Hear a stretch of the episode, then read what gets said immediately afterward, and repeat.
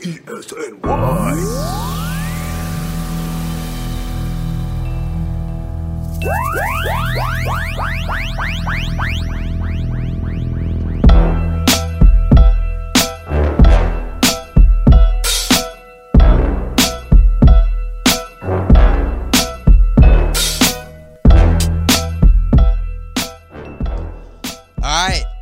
What's going on? How we doing? Big win today for the Giants. Big win. First place. What's going on? Episode 54 of the Wide Right Podcast. I'm your host, Ryan Honey. As always, of Elite Sports New York and the Elite Sports Radio Network. Coming to you live on a Sunday evening. As I just said, big win for the Giants today against the Bengals, 19-17. Got a little scary at the end, but they ultimately got the job done and are now in first place in the NFC East at 4-7, which is crazy. Did not think this is something that I would be talking about this season, especially considering they went 0-5 and 1-7. But nonetheless, the Giants are in first place ahead of their Week 13 matchup with the Seattle Seahawks. Going to start off, obviously, the usual immediate reaction to the game type episode, but I'm going to start off by just addressing this injury to Daniel Jones. Now, as we saw, Daniel Jones suffered a hamstring setback on a scramble in the third quarter, exited the game for a few plays, tried to make it work by coming back in, just couldn't do it. The pain was seemingly too much for him, so he was out for the rest of the game thereafter. Colt McCoy, veteran backup, thus came in to close out the game. It was clear the Giants were going to heavily rely on Wayne Gallman and that run game and the offensive line to basically take all the pressure off McCoy, because McCoy is just not a good quarterback. That's why he's a backup. Colt McCoy came in to close out the game. We still don't know what the extent of Daniel Jones' injury is going to be. He'll get an MRI on Monday. Joe Judge said he's optimistic, quote-unquote optimistic, that about Jones' chances to play next week at Seattle. But then a report just came out before from Jordan Ronan of ESPN. The initial belief is that the injury is, quote-unquote, pretty bad, and he could miss some time, which would be terrible for the Giants, especially down the stretch. All these games are huge games. When you're in a playoff race, when you're in a division, when you're in the race to win your division, every game is bigger than the last. I've said that before. This game was bigger than the Eagles game in Week 10. So it's that's a tough situation for the Giants, but we'll ultimately see this week what the extent of Jones' injury is. Going to be talking about the positives before I get to the negatives, because there are a lot more positive takeaways from this game than there were negative takeaways, thank God. Giants ran the ball great, and it wasn't just the offensive line that was the reason for that. It was Wayne Gallman as well. Wayne Gallman has proven that he's great after initial contact. He's strong enough to push through the line, but he also employs good enough vision to find the open holes, okay? He proved that on Sunday. He's proven that before. He proved it even further on Sunday. Wayne Gallman's a good running back, okay? He's a good guy to have in your roster. It doesn't matter if he can't, get the carry every single time, or he's not an every down back. I mean, he's a good running back to have. There's no question about it. He played great today. 94 yards, that's a career high for him. 24 carries with a touchdown, his sixth touchdown on the ground in the last 5 games. So he had a great day. There's no doubt about it. He did what the Giants needed him to do, and he got the job done. So can't knock him for that. And the offensive line continued to develop. Okay, that unit is continuing to progress and continuing to improve. And there were some mistakes within the offensive line, which we'll get to soon. But I don't think the switch at offensive line coach from Mark Colombo today to De Guglielmo exactly hindered the process of that unit. I was sort of concerned that it might. Offensive line continuity is a big aspect. It's a crucial aspect. So I thought if there's a coaching switch midseason, that would sort of harm or at least hinder that development, but it didn't look like it did. So good job by the offensive line. Who else played great? Evan Engram, with the exception of the fumble early in the game, which was bad. I thought Evan Engram played great, had a great catch down the sideline on a deep ball from Jones. I think he had 2 of those, actually, if I can remember correctly. Engram, 6 receptions for 129 yards. Thought Jason Garrett used him well. I thought Daniel Jones had a couple of good throws to him. And speaking of which, prior to this injury, I thought Jones played great.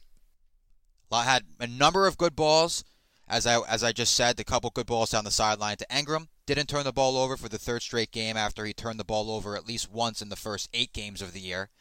He finished with 16 of 27 passing, 213 yards, no touchdowns, no interceptions. I thought Jones played great prior to the injury. If there's one thing I could criticize with Jones, and I guess I'll sneak this, I guess this is a negative takeaway that I'll just sneak in here. And this isn't just Jones, this is also Jason Garrett. I don't love how they have a number of guys they can go to on third downs, and they seemingly choose Deion Lewis more often than not. That's not the guy I'd go to on third down when you have, players like Shepard and Engram and Slayton, who was quiet today. And who else? Wayne Gallman, as I just mentioned, or if it's short yardage, Alfred Morris. I just don't think Deion Lewis is the guy that you should be going to on third down. But I guess that's something they'll have to fix moving forward, and I ultimately thought the passing game was fine. With the exception of Colt McCoy coming in, I thought the passing game was fine, at least with Jones in the game.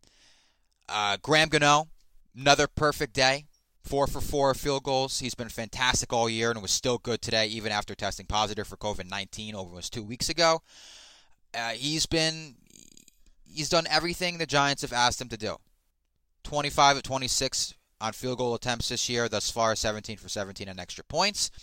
Giants have locked him in for the next 3 years, signed him to that 3-year contract extension basically right after the Eagles game a couple weeks ago, and he's been nearly perfect this year, and he was perfect today. So he's been awesome for the Giants in 2020, and the defense was great.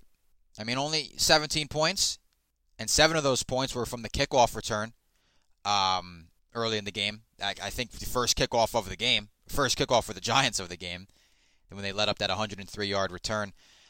So defense was great. Logan Ryan, Jabril Peppers, great safety tandem. I thought they played fantastic. Didn't see much from rookie Xavier McKinney in his first game, but that's fine. He needs to get up to speed, especially after the injury. Giants probably didn't want to give him too much, throw too much at him. But Logan Ryan and Jabril Peppers played awesome. I believe Logan Ryan had 5 total tackles, Peppers had 6. Ryan had the forced fumble and the fumble recovery in the third quarter. That proved to be a big stop. Giants need to extend his contract. I think that's become evident. I think that's become obvious. He's only on a 1-year deal, $7.5 million, that he signed right before the start of the regular season. I believe August 31st was the day, if I can remember correctly. And they got to extend Logan Ryan. He's a difference maker on that defense. I wrote about him this past week. He's like the defensive quarterback. Him and Peppers are both like defensive quarterbacks, okay? That's a good situation to have if your two safeties are both those types of players. They're very versatile, athletic. I think Logan Ryan's good and can succeed in coverage and come up and be physical like he showed you on Sunday. He can rush the passer. I think Jabril Peppers isn't as great in coverage. I don't love Peppers in coverage, as I've said multiple times. I like him more up near the line of scrimmage. But either way, both are very athletic safeties and both sort of play that role of defensive quarterback, and I think that's a great situation to have as a defense in this league, especially in the more modern NFL where things are becoming faster. Offenses are more creative. You need guys who can be versatile and play at multiple spots on the field, and Logan Ryan and Jabril Peppers can both do that. What else? Leonard Williams had a sack in the fumble recovery. Fumble that was forced by Jabal Sheard on the late sack of Brandon Allen. That sealed the victory. Giants only allowed 11 first downs. The Bengals were 3 for 10 on third downs. So the Giants got off the field for the most part in those regards, which is proved to be, that was an issue early on in the year. They seemed to clean that up. Bengals only gained 155 net total yards of offense. Can't knock the Giants for that. That's a pretty good stat if you're the Giants. Nico Lalos, undrafted rookie defensive end. Shout out to Nico Lalos, had the interception. He was elevated from the practice squad for this game, so shout out to him. Big play there and a deflection from Darnay Holmes in the third quarter. And the Giants also won the time of possession battle. That was another issue the Giants had earlier in the year. They were not winning any of the time of possession battles, and today they won it by a landslide.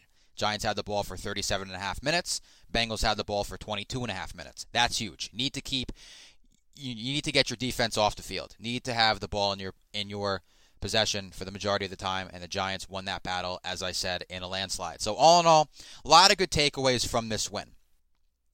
But there were some bad takeaways, some negative takeaways that I'll get into right now. Cam Fleming, starting right tackle, had the holding penalty on the third down conversion late in the game that would have sealed the victory for the Giants. Giants converted a 3rd and 4. Jason Garrett schemed up a great play. Colt McCoy threw to Wayne Gallman on the arrow route to the right side. Gallman got the first down. Giants would have just run out the clock after that. Stayed in bounds to keep the clock running. Bengals didn't have any timeouts, but the holding penalty on Fleming backed it up to 3rd and 14. Giants ended up having to punt. I mean, obviously they won the game after that, but that was a mistake by Fleming. And also, Fleming had the false start penalty early in the game. It was like, I don't know what was going through his head. Like, he was in his stance, ready for the ball to be snapped, and then it looked like the Bengals may have moved, but no whistle was blown. And then a couple seconds later, Fleming just, like, stands up and points. And so then they threw the flag for false start. Like, if they moved and they didn't blow the whistle, they're not going to blow the whistle. So why are you getting up and then pointing at him? Then you move. Then it's a false start. And it was. Back the Giants up 5 yards. So a couple bad mistakes by Fleming in this game. I think maybe we'll see if the Giants decide to start rookie tackle Matt Parrott when he's activated off the reserve COVID-19 list. He did not play today because he was on that list. He tested positive last week. So we'll see if the Giants ultimately decide to start Parrott over Fleming. But, you know, just not great. A couple bad mistakes from Fleming in this game that could have proved to be crucial, especially the late game mistake. What else was bad? As I said before, Colt McCoy, not a great quarterback, but that's why he's the backup. Hopefully Jones misses no time down the stretch, or the Giants may need to sign someone so they don't have to play Colt McCoy. Maybe Eli. Kidding. 3rd down efficiency on offense wasn't great. Giants only went 9 for 21 in those regards. To be honest, I think the reason for that is the 3rd down efficiency woes were the second down play calling just seems off to me. I think Jason Garrett calls great plays on first down. Gallman runs that get you 5-7 yards, set you up for 2nd and 5 or 2nd and 4 or 3, and then Garrett just makes bad decisions on 2nd down each and every time, and it screws this team over. I'm pretty sure they had one. It was a second. I think Colt McCoy had just entered the game for Jones. It was 2nd and 5 after 5-yard run on first down, good first down play, and then they run a screen to Gallman that gets them a 9-yard loss. It's just stuff like, and it sets them up for 3rd and 14. It's stuff like that. I think the second down play calling screws them over at times. Unfortunately, it seems more often than not, but that's something that they need to clean up. Obviously, the Engram fumble was not a positive takeaway whatsoever. That wasn't ideal. Seems a lot of turnovers involve him, so he's got to clean that up. I don't know when he will, because he's made two. Engram's a good player. When he's on, he's a good player. He was on today, had 6 catches, 129 yards. He's a good player, but he makes mistakes, and there's too many of them. So and who knows when he's going to clean those mistakes up, you know? So that wasn't ideal. I thought the Giants could have got to the quarterback more defensively. Only had 2 sacks against this weak Bengals offensive line and Brandon Allen, who was primarily a backup. And 5 penalties for 51 yards. You know, had the bad Leonard Williams roughing the passer that led to the T. Higgins touchdown for the Bengals in the 4th quarter. I believe those were the last points scored in the game.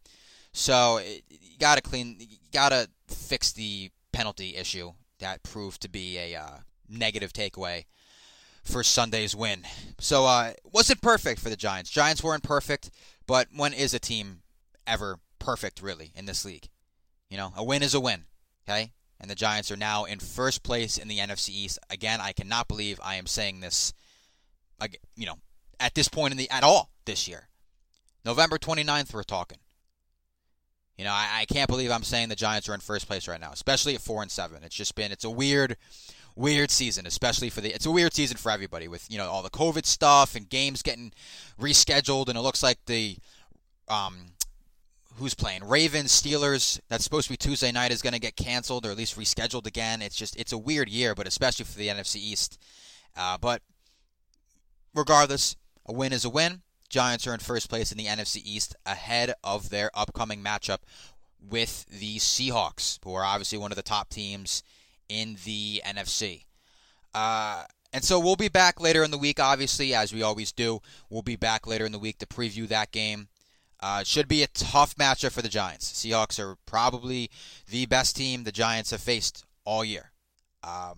So that's a lot, as well as the Steelers. I should say Steelers are probably the best team the Giants have faced all year, but the Giants did get them, in week one without any preseason or, without the normal offseason in-person rookie camp or OTAs or mini camps. So the Seahawks may be the best team the Giants have faced all year. So it'll be a tough game, especially if Jones isn't good to go. So let's hope Jones is good to go for this game, because every game is more important than the last when you're fighting for a division title, especially a division that is as close as the NFC East is now. I believe Washington is 4-7 as well. Cowboys and Eagles are right behind them. So it's, let's hope Jones is good for this game.